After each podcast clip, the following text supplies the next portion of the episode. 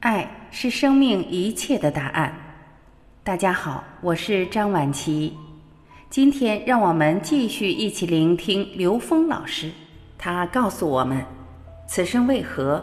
改变投影源才能改变命运。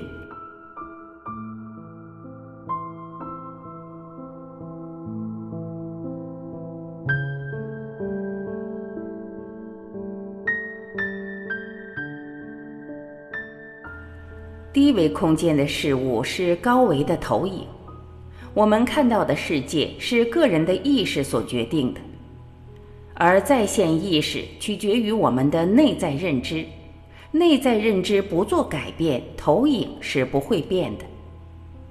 现实中有些人会做简单的能量重组或是能量交换，但这样无法解决根本问题，那样只是在当下的时空点把一些能量做转移，这就是三维空间说的能量守恒定律。这样的人并不知道，在更高维度能量之间的关联所呈现的守恒是高维能量的分布决定了低维能量分布。只有从高维能量的关系中去解决问题，在低维能量所呈现的问题才会真正被解决，这叫化解。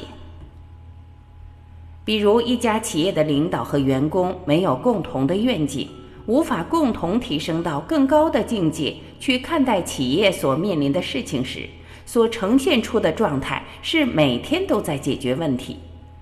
然而发现问题、解决问题的过程只是在做能量搬运，把能量纠结转移转移给别人，或是转移到别的状态里，这些只能是一种能量交换。前面提到，只有从高维空间解决问题时，才是真正的化解，而且解决问题的成本会变得很低。只要在高维空间转念，现实中我们面临的矛盾问题便会得以解决。曾有一对夫妻听过我们讲课后，第二次再见到我时说，刘老师，听了您的课，我们夫妻俩不再吵架了。发生不愉快时，我们说到高维空间去看一眼吧。这是什么意思呢？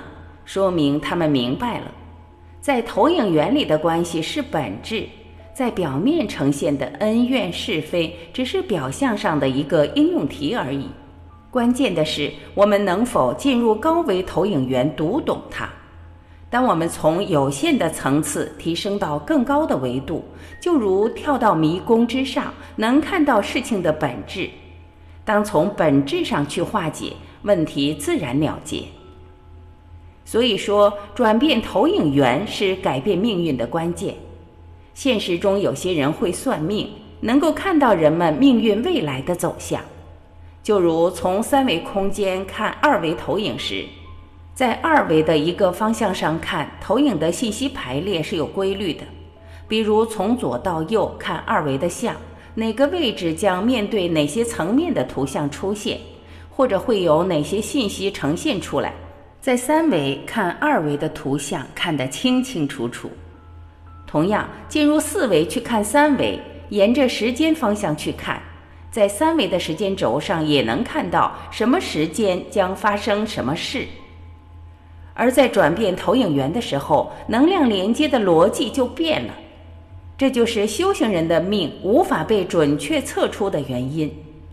修行人随时可以在投影源里转变能量关系，只要内在的投影源改变，相就变，这时原来可以看到的注定的命运就不存在了。这就是《了凡四训》里描述的科学道理。袁了凡最早被人预测命运并不理想，但是他通过修炼改变了自己的命运。其实在现实中也是如此，如果我们持续修行，命运完全是操纵在自己的内在。可惜大部分人不知道生命的本质意义，认为人的命天注定，不知道自己本自具足，不知道自己才是自己命运的主宰。所以说，自己能进入到投影源才是关键。而如何进入到投影源？投影源又是什么呢？投影源是高维实践，在投影原理的行为是高维实验。怎么创造高维实验的条件呢？这就是各种修行的法门教我们的方法。不论是禅修、冥想、瑜伽，或是祷告、持咒等等，这些都是高维实践。在这种高维实践下，我们才有可能进入到投影原理去改变、去创造。这就是《秘密和吸引力法则》书中所描述的内容。在《秘密和吸引力法则》书中分别提到这一点：人类中的大成就者掌握了什么样共同的本领，使得他们可以获得巨大的成就？作者发现，原来这些人可以内在造像。什么是内在造像？就是进入到投影原理去设计这个图像的呈现，再把它投影出来。在现实中，其实很多人想尝试这种吸引力法则，以为自己想一想能把好事吸引来，并非如此。能做到这一点，取决于内在认知的境界。内在认知是在现实的能量状态里，也就是在表象能量状态的时候，你的想法只能是噪音，无法改变投影源。只有进入到投影源的功夫，在投影源的能量状态下做观想的时候才有意义。这个前提是要具有进入投影源的本领，这叫功夫。所以说，只有进入到投影源，才能使我们能够对现实改变驾驭。如果在外人引导下进入到投影源是一件很危险的事情。在某一个层次打开你源代码空间的时候，引导人可以输入任何指令，所以催眠、气功对人来讲是有些危险的事情，因为引导你打开投影源的人的起心动念很重要。所以进到投影源里也要讲究方法。进到投影源的状态，高维实验，没有一个更高维度或者最高境界能量的指令保障的时候，我们很有可能迷失在从四维到 n 减一维这么广阔的空间状态里。所以《金刚经》里讲，凡有所相，皆是虚妄，一切有为法，如梦幻泡影，如露亦如电，应作如是观。若以音声色相见如来，世人行邪道。如果执着在四到 n 减一维之中任何一个相的状态里徘徊的时候，都有可能执迷在这个相里，浪费生命。只有把我们的内在智慧指令定位在 n 维宇宙空间， n 区域无穷大，让大愿引领我们的行为，才能真正彻悟。否则有可能使我们停留在一个有限的状态之中，所谓着相。意识能量的维度决定真正的生命状态。一个人的生命状态不是取决于他能驾驭多少知识，同时也并不完全取决于他能驾驭多少有形的有限的三维能量。真正体现他的生命状态是在于他驾驭境界多么高的能量境界，就是在纵向能量维度上他达到的境界。这是所有宗教、所有人类智慧共同指向的方向，也就是我们意识能量自由度所在的境界。基督教把这些所有中间层面全部省掉，告诉你离开三维的人就是 n 维的神，因为中间层次太容易让人执着了。佛祖释迦牟尼在他的修正过程之中经历了很多中间层次，所以他讲的法是对中间层次也适用。这样就是告诉我们，其实在中间层次体现的不同生命状态。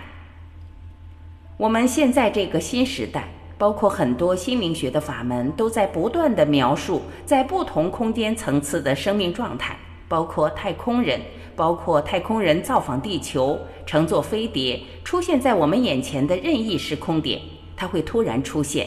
当我们去追击的时候，它会以我们想象不到的宇宙速度突然离开。这就相当我们用手去接触蚂蚁一样，我们可以在它想象不到的任意空间突然出现。当它过来咬我们的时候，我们的手可以瞬间从它的视野中消失。这就是二维和三维、三维和四维之间的差异关系。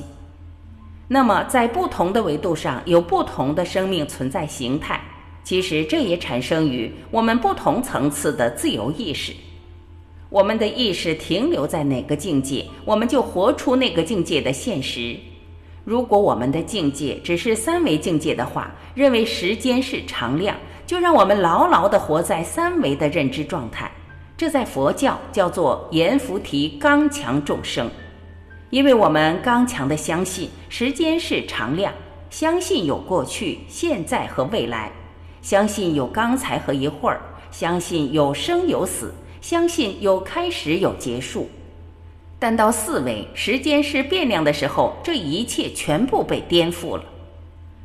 在时间是变量的时候，我们可以在时间轴上任意到过去，任意到未来。我们进入投影源，看到所有的投影就是所谓的前世和来生，就是梦境和幻觉。活在这么一个能量状态体系当中，我们就理解了，其实灵商代表着我们内在的境界是在哪儿，就能活出相应的生命状态来。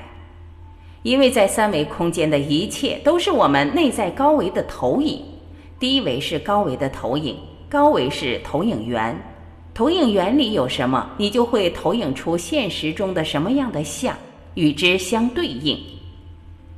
有些朋友就问我，刘老师，你看我是在哪个境界？我说很简单，你看你周围的人在哪个境界，你就在哪个境界。你看你周围都是好人，那你这个人真的不错。如果你看周围竟是坏蛋的话，那这个人不怎么地。因为什么呢？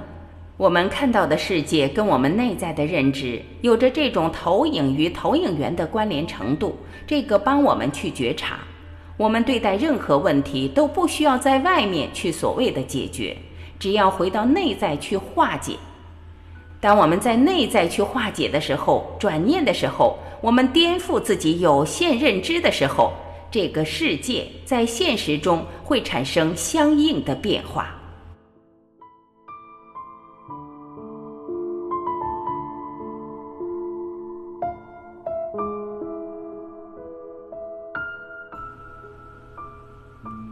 感谢聆听，我是婉琪，这里是爱之声。